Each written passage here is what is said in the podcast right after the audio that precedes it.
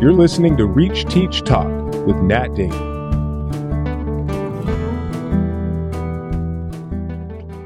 We're back with another episode of Reach Teach Talk, and the theme of today's episode is communication and the power of words. And I'm thrilled today because we have a, an expert on the topic of communication in organizations ranging from Fortune 500 companies to schools. Uh, Mr. Drew Kugler from the Kugler Company is 35 years now, uh, worked as a consultant and a leadership coach, and is just an incredible get, I feel, for this episode because he has worked in two different um, mediums uh, to talk about communication and to, to grow teams and to focus on the relationships between uh, people who work together in teams in, in both the private sector and also in the more public nonprofit uh, sector, and again with schools to great success. So, welcome, Drew, to our episode of Reach, Teach, Talk. Um, thrilled to have you, and you. And just why don't, why don't we start actually with you sharing with us uh, about your background and what brought you to what you do today? Sure, sure. Well, like you said, it's been going on 36 years now, um, and it just uh, frankly with the state of the world and communication as you stated at the top um, it gets more and more both fascinating as an observer because that's really what i do. Um, i just observe on an ongoing basis all day long. I watch and listen to people. Uh, and as you also mentioned, I've been able to uh, be engaged and retained by all kinds of interesting places over all that time uh, from the classroom to the boardroom. There's a pithy little way to pull it, uh, pull it all together. Uh, and because of technology, uh, that's such an easy example of the difference that it's made. Um, and happy to go into what I've seen the goods, the bads, and the worse uh, because of that. But it really started. Uh, my, my mom, bless her soul, w- would always tell me that she that I was a bit of a show off. Um, I would stand on third base in, in, in you know my my recreational you know sports team. There'd be a base hit all the way to the fence, uh, but I would insist on sliding into home. Uh, just to get the attention. Yes. So what happened is I managed to turn that into some comfort in front of uh, different kinds of audiences very early on. I was in drama and speech and all that sort of stuff. That culminated, though, interestingly, fast forward the story, uh, culminated in an uh, uh, opportunity to, t- to teach uh, and teach as a graduate assistant uh, at San Diego State University when the state of California made it a, a regulation that every single student had to take a public speaking class. So there was this absolute overwhelming demand for people who would teach the public speaking class. So in 1984, uh, I entered into the classroom, um, always having that comfort, but then very slowly and over now up to this very moment, learning the distinction between being comfortable in front of an audience, but uh, the difference between that and truly engaging and connecting in a real way with that audience. Because I used to think all I got to do is be the speech guy and I would, you know, find my way. And then one day, and this really led to this business, one day uh, a, a friend, a mentor said to me, Drew, just never forget, never forget that it's not about you. It really is about them, the audience. And that alone, we can go into that as a really fundamental thing that everybody needs to remember. Not just teachers. Not just teachers, parents, friends, everything. That if you're there and you really have in essence, the ambition for yourself, you're going to have a problem. You might not even think so, but uh, ultimately, it's not going to work as well as if you can find that bridge between you and your audience, whether it's a kid, whether it's your child, whether we can go all the way up, right? All the way up to your fellow senior vice president of finance who is struggling to establish her ability to connect to people. So my job has always been, uh, and the last 21 years, uh, just like this, you have the whole company sitting here by design, where I go to these places, find out the if you will, the skinny on what people are like to work with, and then I tell them. um, and they have been good enough to, for the most part, listen and be intrigued because that's a view. You know the old saying, I don't know who discovered water, but it wasn't the fish. So I'm the guy sitting on the the the you know the little you know beach, and I get to look in and see people, and then reflect it back to them. To this day, Yes. So I'm thinking about the, the message and the messenger part too, because I'm thinking that these companies will hire you or these schools will hire you to, just as you said, take you know assess the broad view, meet with the constituents, figure out where communication is working fluidly and where it's not, and they'll listen to you. Um, Primarily uh, as somebody who's coming in because you're objective. You're, you don't Yes. work day to day um, with the you know among the staff with the business manager uh, example you said earlier and uh, and it, it does it does um, bring up a question um, to mind as you were talking about just what I was thinking about teachers, and I was thinking about how there's no personality type uh, that makes a great teacher.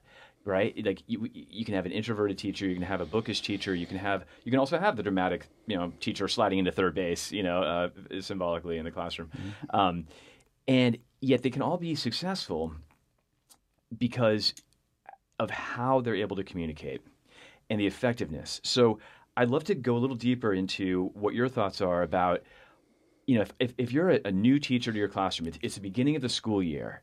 And, you know, so you may have taught for one year, you may have taught for 10 or 15 or 20, but how can a, a, a teacher kind of immediately look at their classroom as an audience mm-hmm. where they can effectively on that first day of school mm-hmm. m- m- kind of build that bridge? We talk a lot in this in this podcast about um, connect connection building connection mm-hmm. and it's about relationships how can we use our words how can we communicate verbally non-verbally um, as the adult in the room from day one Yep. what advice would you Yep. give it, you know what? It, I started out in this business coming out of the uh, classroom of the public speaking uh, domain uh, and, and became a speech teacher, uh, speech coach for a very long time for, for people. And that's important to, your, to the answer to your question because, you know, it, it is and remains the number one fear uh, that most people face. So I had, without going into the whole thing, I had to come up with a way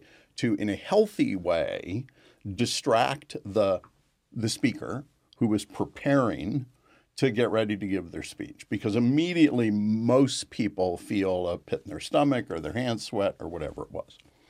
So years of going through this, I was trying to come up with these, you know, moves to distract, right? Get and it, the heart of it is get the speaker, in this case the teacher, get the speaker to uh, uh, divert their thoughts away from, frankly, something that won't change, and that is the physiological reaction to being nervous, right? That's just going to change because you use the word nervous, it sets something off in your body. So we had to come up with a better way. Hang with the story. It's really important and probably my first suggestion uh, for today. And that came a few years later. I was watching uh, one of those uh, keynotes, um, you know, demonstrations that Apple does to uh, demonstrate their new products. And before the keynote uh, uh, guy, you know, uh, Tim Cook came out, they were running these quotes along on the screen, you know, to warm people up. And here was the quote that has absolutely riveted my work. And the quote is Here at Apple, as we decide to create a product, okay, before we do anything, we meet and we decide what is it that when the product is in the, the consumer's hand, what is it that we want them to feel? What is the emotion? Is it joy? Is it inspiration? Is it anything? Then they said, we craft backwards from that expectation and that goal. so it's the intangible first it's the feeling first Well, well, let me let me even yes. Feelings important because feelings are what move people, not facts. Don't forget that. You think you got all your facts and your PowerPoint all lined up with your agenda and your lesson oh, plan. all those i's dotted t's crossed Perfect, right? But if you are not finding an emotional connection, to use your word, you're going to come up short. But let me stay with the teacher. So my specific advice, based on that uh, that interaction that I saw from that slide and thought about it, was what? How is the teacher, the new teacher, first day in class, right? What are they doing before they show up? How are they, quote unquote, preparing? Are they answering the question? Do they even think by the end of the school year, here's how I want my students to feel? Do they even ask themselves that question? And then do they begin in that crafting backwards that Apple tells us is so important? See the difference? Yes, and, and, and, to interject for a second, because you're, this is a this is a phenomenal um, and very relevant example you're giving. Is I'm making the association with curriculum design. So um, there's this whole method of curriculum design, which which follows the exact pattern that you're talking about, which is you know by the time you give the assessment, you start with the assessment. You start with what you want to make sure, what skills that, that you know you want to make sure the students have um, by the end of this unit, Right. And you work backwards by design. Back- that's, that's backwards design, right? Backwards design, Exactly. right? So it's backwards design thinking with curriculum. That's cognitive, right? But what you're talking yeah. about is the emotional, and I've never thought about it that Yep, before. yep. You're, you're you're using the same idea of working backwards by design, but based on emotion. How do you want your students to feel Right. at the end of the semester, at the end of the school year? And therefore, I, I, I want to build on that. You're right, because I backwards design is a great way to think about content. No doubt, it's the same embracing. And oh, by the way, total kudos go to the the master of self help, and that's Dr. Stephen Covey, who talked about begin with the end in mind. okay, same whole notion. However, you caught the distinction that is so important here, and that is you can have all your content, you can have the room perfectly decorated, and you know all that sort of stuff. But if you have not charted a journey for your, in this case, students, fill in the blank, anyone, for your students, for your audience, for your team, for whatever it is, to follow this path, then you're going to, you're, let's say you do it. Yay, right? You follow the advice, you're going to be better. And you're going to appeal to that central part of humans that so many people are afraid, we'll come back to that word, mm. afraid to to dance with, mm-hmm. and that is the emotion that is connected with change. Because you're taking your students through this process of change through the year, right? Yes. But they're just like human beings, they're afraid too. Yes. They're afraid of the unknown. That's why we don't like when mom turned out the lights in our bedroom. It's the same thing that people go through in trying to connect to other people. Wow, and in in, in, in, in working through some change cycle, um, you need trust. You need to have that sense Mm-hmm. of stability with the person who's um, in charge. In this case, in a classroom, it's the teacher, it's the adult in the room. Yep. And in order to build that on day one, again, you're thinking about how you want the end, the last day of school, how you want the feeling, how do you want your legacy to be, um, Right. Which I don't want that to be misconstrued because you were saying at the very beginning of this talk that it's not about it's about taking you out of it. How you want the student to feel, not about how you feel. That's the problem. See, if I, in that case, can get the teacher or the senior vice president to get out, here comes the cliche phrase, to get out of their head and into the heads of the people around them, guess what? Guess what they don't feel? There's no nervousness because they're not using the word. They have they have relocated, by the way, in the only thing that's really changeable, and that is the minds and the emotions of your audience. So so tough lesson, and once you accept that, quite frankly, that's a that's a journey to climb. It's they all say, "Oh, that might be too hard."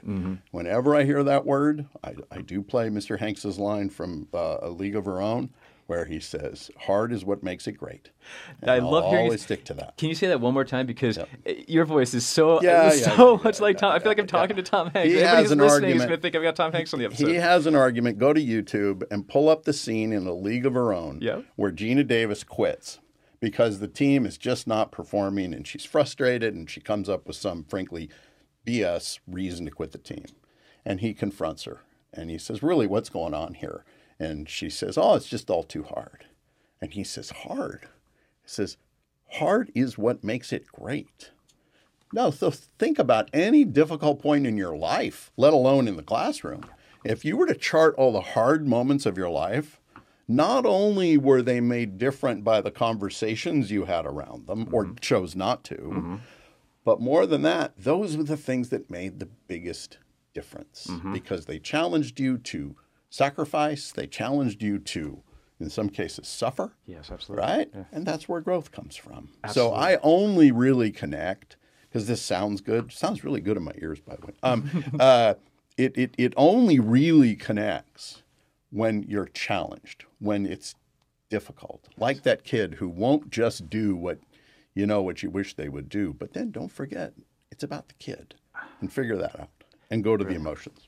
Brilliant. and and you know, you, you maybe think about how learning. You know, I, I say, in, for example, in, in my book, "Time to Teach, Time to Reach," I really Mm-hmm. stress the point that learning is cognitive and emotional and social, Mm-hmm. and it's not a passive activity. You, you can't.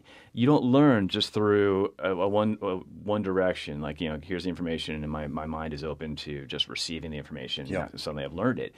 You learn best, and you retain longest through challenge, through acknowledging, and, and that could be part of what a new, what a teacher communicates somehow in the first day, That's of, right. first week of school, first month of school, is this is not going to be easy every day. Right, we're gonna hit Or- moments, Yeah, right, we're going to right. have moments. We're going to have And challenges. how we're we going to treat each other? Exactly. Exactly. You know, what language? So it- that gets me to think about assessments, and it gets me to think about critique, and it gets me to think about reviews. All right, to use in a, in a more of a corporate Mm-hmm. lens. And you have an awesome, awesome term um, that you use, and it's up on your website, uh, drewkugler.com, called constructive candor. Mm-hmm. So let's talk about critique because it's it's it's also interesting because so many people think, oh, teaching is you know.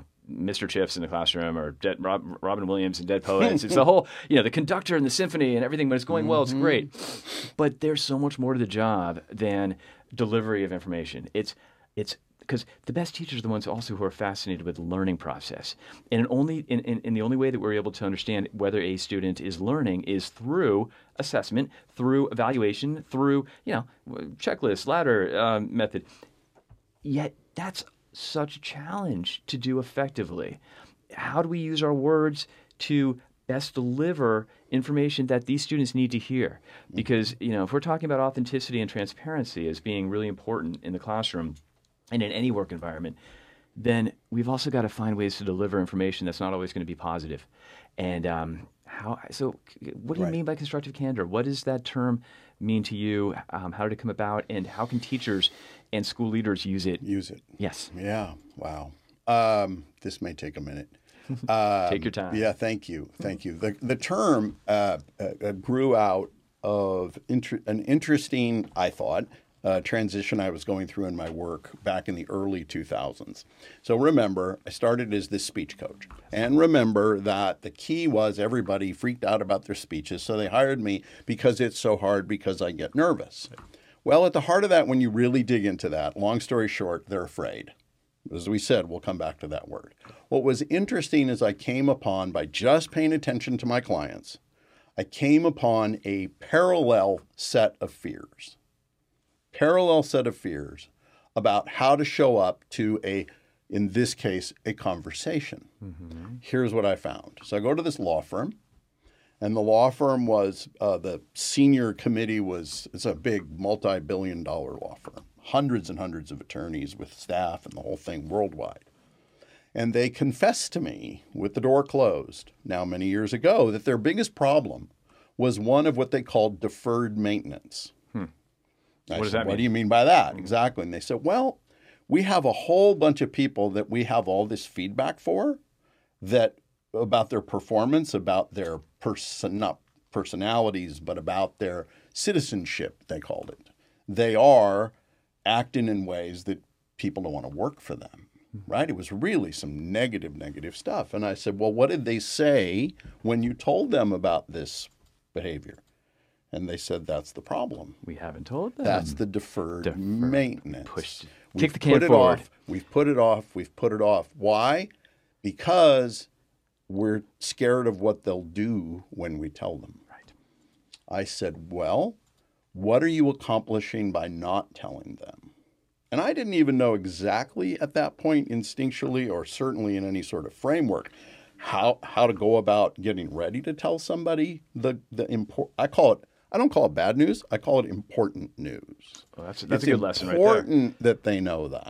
Important for the firm, important for the teams they're on, and the matters that they are involved in. It's important for their relationships. I can go on and on. Mm-hmm.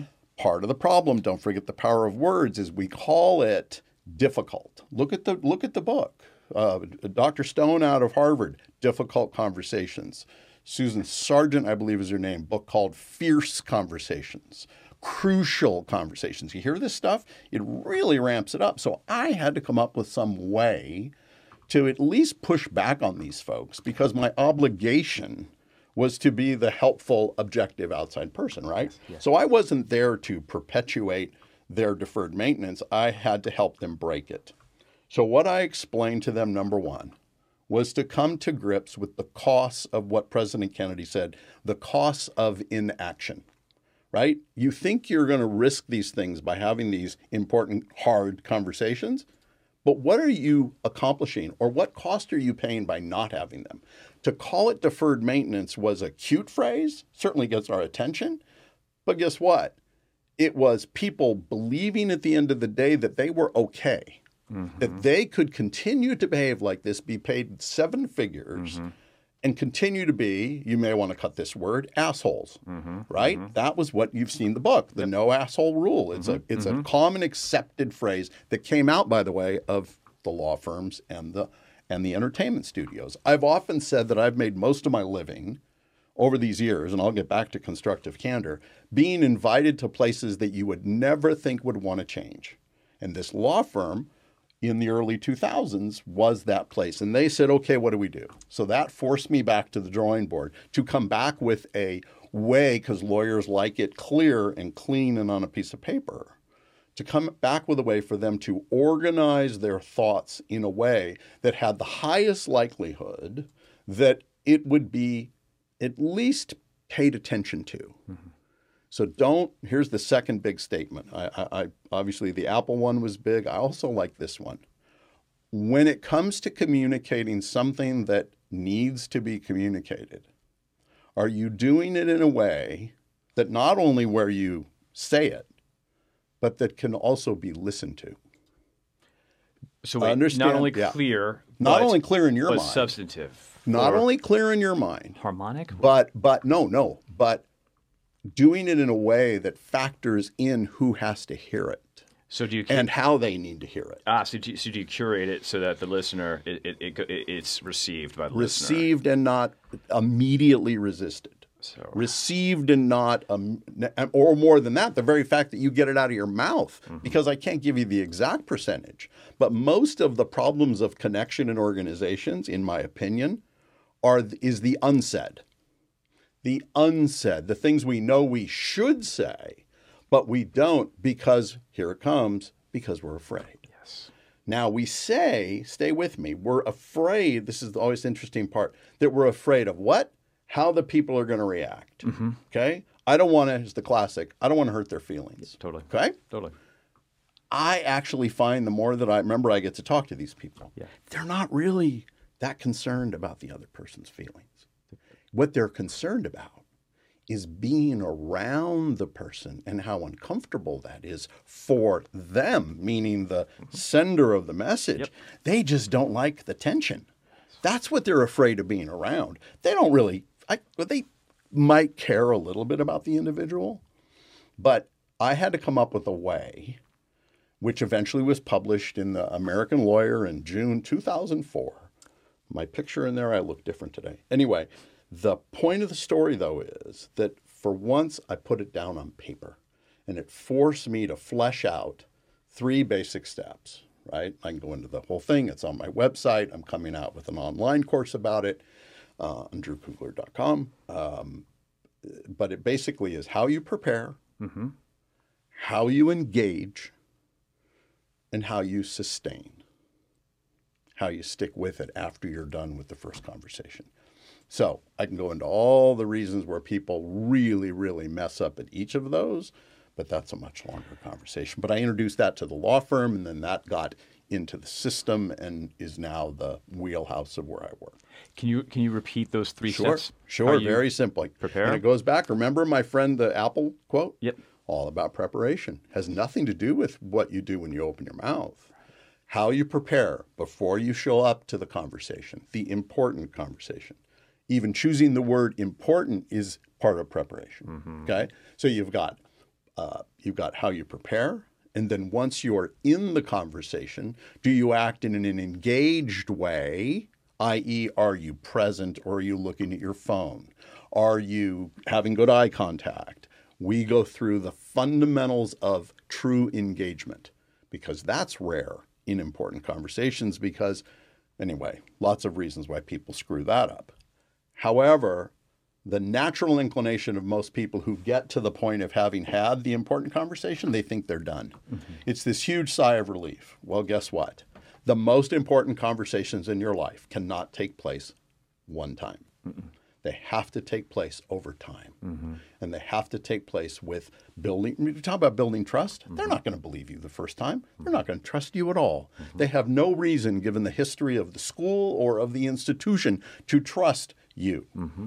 especially if you're the boss, mm-hmm. right? Mm-hmm. So, what you do by sustaining, by showing up, let me repeat that by showing up again in a generous and trusting way, you will build momentum which is what you need to build trust. Can't be done once. Drew, this is this is great because and, and, and, as you're talking, I'm thinking about two different school-based um, mm. uh, you know perspectives here. One is student teacher, right, and show up. See, you know, see the student. I see you every day. Mm-hmm. You know, walk by walk by the student who, who you're concerned about or whatever. Just, you know, knock on their desk. You know, wake up. Like this is. Right. I see you. Put your hand on their shoulder. You know, walk around greet them by name, all of that. Like that's that's I am right. I am here, and and and that's one thing. But the um, the third part, the the post um, sustain, the sustain part, also as the teacher is, I'm not going to I'm not, I'm not going to give you back this essay or give you back this test or give you this feedback once and just assume you're going to you know learn from it. It's I'm going to remember exactly your performance and I'm going to continue to talk with you about it even in casual ways, like a 10 second mm-hmm. sidebar conversation in the hallway. I might see you, you know, outside on the, on the sports field. This is, um, hey, just, you know, let, us just remember I see you. And, and this is That's something right. that we're going to continue to work That's on. Right. It's, we're going to reflect on it. So there's the teacher student, but then there's also the second lens that I was, lis- that I was lo- listening to you with, lens through my ears, um, is, uh, the the teacher um, administrator oh my communication yes. and yes. i'd love for you to, to share a bit if you if, if you could about schools as organizations because you know Rob Evans, who's a phenomenal consultant um, on the East Coast, uh, kind of a doppelganger for you actually, but um, on the East Coast has worked with many, many schools, and he's an educational consultant. And he has this example of overhearing two middle managers, um, well, one you know, who's overseeing another manager on the plane, and he's giving him his quarterly review on the plane. On the plane. On the plane, nice. totally in public. Nice. And Rob Evans is sitting behind them, and he's listening to this dialogue between you know reviewer, overseer, administrator, and uh, manager and worker, right? And uh, and he's being clear. And the and the, oh, yeah. and, and the and the funny thing is like the worker's pushing back. He's like, I don't do that, and the manager is like, Yes, you do, and I've seen it, and this, this, this, and you need to work on this. And but they were having it out. And it was quarterly, and, you, and, and Rob could tell this was not the first time they've had this review.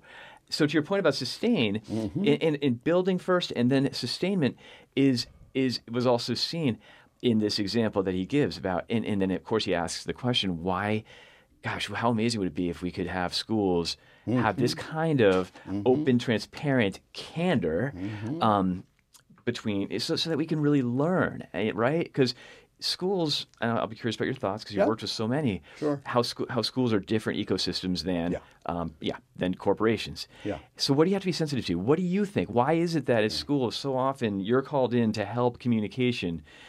Mm-hmm. In, in schools, mm-hmm. Eh, where where where's the specific resistance coming from in an educational environment versus in a private environment? You can take you, you can uh, link back all resistance.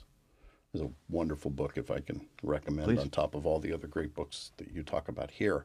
Uh, a book called The War of Art mm-hmm. uh, by, by Steven Pressfield. And he does this great job of personifying in the writing, personifying resistance. But at the heart of resistance is the fear that we choose to make real, mm-hmm. right? Fear, somebody once said, is what is it? Fantasy experienced appearing real. Say it's that again. fantasy experienced appearing real. That's great. Meaning you think that That's the great. fear is real. Yeah. And what happens is, and this happens in schools all the time. I had a conversation with a, a head of school the other day about having an important conversation which the head of school, keeping it gender non-specific, the head of school said, um, you know, I, I, I, I just uh, don't quite know how to tell her this. Um, but that was, by the way, that head of school knew how to tell how to tell her. But if she could say that she didn't, sorry, she could say that she didn't, then she could get out of it and avoid the vulnerability, especially as a head of school, and be able to, in essence, lead the organization. In my opinion, these conversations are, if not the essential part of leadership of a school, it's right up there within the, the top hits of what you need to be able to do to, here it comes again, to be able to say what needs to be said in a way that it can be listened to. It's a two sided dynamic.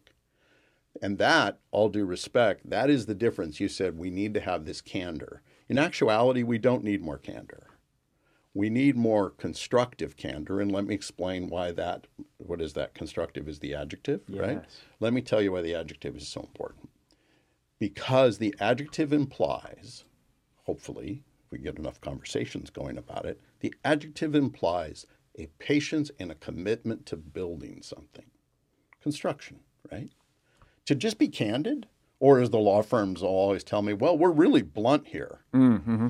That doesn't really help. Mm-mm. If you do it in an unfeeling way, then who is it about? It's about how you feel. Oh, I was blunt. I was, I love this one. I was honest. Yes. But you know what? That does not move it to the point of what makes constructive candor and what has to happen back at that school and what has to happen in all these places. What is missing is a generated mutual commitment to making something better. Now, how do you generate the mutual commitment? How do you build? You engage, there's the word again, you engage the individual, or it could be a whole school, right? You engage them in a dialogue. If you just come with candor or bluntness, the dialogue never happens because they're there you delivered your message. Uh, Dr. Stone, the guy I referred to earlier with the book Difficult Conversations, seminal, seminal learning for me about this. He says at the beginning of the book, look, the reason that we screw up most difficult conversations is because we enter into the room, prepare, we enter into the room with the wrong purpose. We now enter into the rooms when we're really fired up and we've got something important to say right, inside ourselves to get it out. We enter into the room, Dr. Stone so beautifully put it. He says, we enter into the room to deliver a message. That's our job. So once the delivery is done, I believe, we're relieved, right? We did our job. Mm-hmm. What if, he said, we enter into rooms and to important conversations to hear the other person's story? So you tell me, Nat, how does that change your behavior? The difference between needing to deliver versus engage. Well, it completely takes the ego out from me. Number like I, one, I, so so how does your behavior my, change? and my behavior is much more open much more relaxed because I'm going to be coming from a listening stance. There's and, the key. And an empathetic stance. And and and in there to be empathetic and to be a good listener, there's one key behavior which moves it from candor to constructive candor, is that you become the inquirer the asker of questions. Help me understand. Yeah, help me understand. So what's going on here? Have you heard this kind of feedback before? You know, your your colleague back east, him eavesdropping on that session, that there was a lot of back and forth. They were wonderful way you put it. They were having it out. That was not constructive candor because of what you said that the receiver said. I don't do that, right? There's no conversation there. He's in total defense mechanism. The art and essence and grace of constructive candor is that the person who's receiving the feedback enters in prepared as well to listen, to comprehend why the feedback may be true, and what could they do about it. So, looking at schools as growth industries, which which which absolutely has has um, dawned on me as we've talked in this conversation, has been about well, schools are growth industries. They are the, the I think a healthy school, mm-hmm. and I've worked in many, and some healthy and some less healthy. The healthy schools have had in common that they have, in a sense, this this um, this mission among the faculty and the staff and all the constituencies who are the adults working in the school that we are a growth industry. We are growing ourselves. We're not Right. perfectly polished people. Right. Um, the students who are watching us are watching imperfect people doing their best. That's right. If and I, and I'm thinking about this as you're as you're sharing the kind of the magic special sauce of how to make difficult conversations easier and and more effective. Let's say more effective is that we're looking at if we can have this mindset in in our schools that we can be trusted as as people who are doing our best, but every once in a while we're going to need feedback. We're going to need to get sculpted. We're going to have to have recalibration. And if we are not threatened by the recalibrator, um, if our contract is not on the line, if our job security is not in, in, in threat, um, then we can receive it, receive that information better. And I and I'm thinking about how th- this is why we need to, to have more moments in the school year where we can give this kind of feedback, Right. And even peer to peer. You know, cu- curious about you know colleague colleague to colleague, Sure. um, not necessarily administrative feedback, but even just observational feedback. Well, well, well, let me let me interject. Make sure I, I get this point in because it's so important. It's not you are not going to inculcate constructive candor onto your campus and into your administration and with your board or whatever it may be in snippets. It has to be a commitment of, of building your culture around it. It has to seep in and, and, and be practiced. Because what you said was, we really need to do this. Need is not the question. There is never an argument. No one will ever say, of the hundreds of places I've gone to talk about this, no one ever says that's a bad idea. They all nod their heads just like giving a better speech, right? Because because they know what good can come. Here's the challenge: is that they they they hide in the inside the safe confines of saying they need it. If you ever hear someone say, I need to lose weight, I need to drink less, I need to do, they're not going to do it. That is an acknowledgement of a fact, basically a, a personal fact. You have to move beyond and create an environment, which is the job of the leader. Be clear about this. Anyone in a classroom leadership role, like the person who's going in, that first time teacher who's thinking in advance, or the head of school, your sole job is not to change anyone. Your job isn't to motivate anyone. You have one job as a leader create the environment where people can become what they want to become growth. create the environment. Now, here's the important point about growth. You and I both know where that comes from.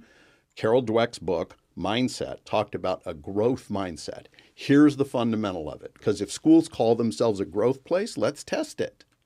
Test for enough examples through the culture, administration, front desk, security. How much curiosity there's the key word. Questions, right? How much curiosity do they have? They are open if they're curious. Dr. Dweck's very clear about this. You're either open or you're closed, right? And that is a is a key key uh, uh, indicator of how open they really are. Because curiosity is hard. Why? Because then you have to not pretend that you already a are right and B, you already know all the answers, which is the opposite of every bad teacher I ever had who was there to prove to us how smart they were. Right? So so you see how it all wraps together and the and the fundamental of constructive candor is back to the giving the speech is it's not about you. It's about their story. Because guess what? Last point on this. They're the ones who have to change. Yes. Not you That's right. right? Now, I think you have to change. That's another discussion. But you're there to help them change. So make it about them. Come with questions prepared. That is always what doesn't happen. And in a way of, of beginning to wrap up our conversation, sure. it brings me back to the beginning of our conversation because you were, and I was thinking about the idea of perfection, and you, you Mm-hmm. just were speaking about that, how you can come all armed, and I've got all the information, I'm, I'm perfect, I'm going to be ready to present Mm-hmm. this to, to, to the person who needs to hear it. And but really, perfection is is pernicious. Perfection is not what it's about. And you know, I think about teachers that I've that I've coached and that I've worked with um, and mentored in, in the past who um, t- the newer teachers to teaching who it just as you're, they they fit exactly the, the image right. that you're describing. They're perfect. I mean, their classroom is, is is flawless and clean. The boards are so well decorated, and the students' desks are perfect, and the table and the you know everything. Mm-hmm. Oh, yeah. and they're and and you can be sure the teacher knows her material. Yep. But those teachers don't always succeed. And they and usually they're the ones who are, that are having troubles connecting with their students because they are so concerned with appearing how appearing perfect, Delivering their delivering their message, right, of perfection. A to B, A to B. That is not um, they're not getting the B to A. They're not getting the the because the students instead of leaning in and being curious, That's right. they are leaning back and being like, okay, well, I'm just getting information from this teacher. It's certainly not relational teaching. Certainly not. So, um, just in in in in last uh, bit of, of, of the time that we have left right Mm-hmm. now, um, is there? Any, do you either want to sum up your points from this conversation, or is there another point that you, you really want to bring up Mm-hmm. Yeah. before we wrap it up? I'll tell a very quick story. Um, very quick story that that, that um, you know symbolizes it all. Constructive candor. When I was home writing the article in 2003, uh, I couldn't figure out how to open up the article, and my then six-year-old Alexandra walked by my desk and said to me, "This is in the article." Said to me, "Dad, you got to help me out." And I said, "Why?" And she and he, she said, "Look," and she pointed at her wrist, and there was a band-aid on her wrist, a Dora the Explorer band-aid. And she said to me, um, "Dad, you, you, you got to help me pull it off." And I said, "Sure, I'll do that." And then she held up her finger and she says, "But pull it fast, because if you pull it slow, it's going to pull all my hairs out. Too slow." So, what does that story have to do, and why would I pick that as my conclusion? How good are you, the listener, anybody, at pulling the band aid in the right way? Number one, it's going to hurt. Number two, constructive candor comes from sticking around. Sticking around and helping once the message has been delivered, once the band aid has been pulled. And can you, in essence, are you there to help the person process what's happened, help them see their piece of it, and most importantly, genuinely listen? That's what that's where everybody falls down. So I hope today has helped illustrate in some ways. And most of all, thank you for for letting me talk about this. This is what I am uh, committed to for the rest of at least my professional, if not personal life. So thank Sure. you. Thank you so much. I mean, this is this, and, and you know, I think that for me, um, after I do these, uh, record these episodes, I always take time to reflect on them, and I jot down parts that I want to make sure stay in the episode and not edited out.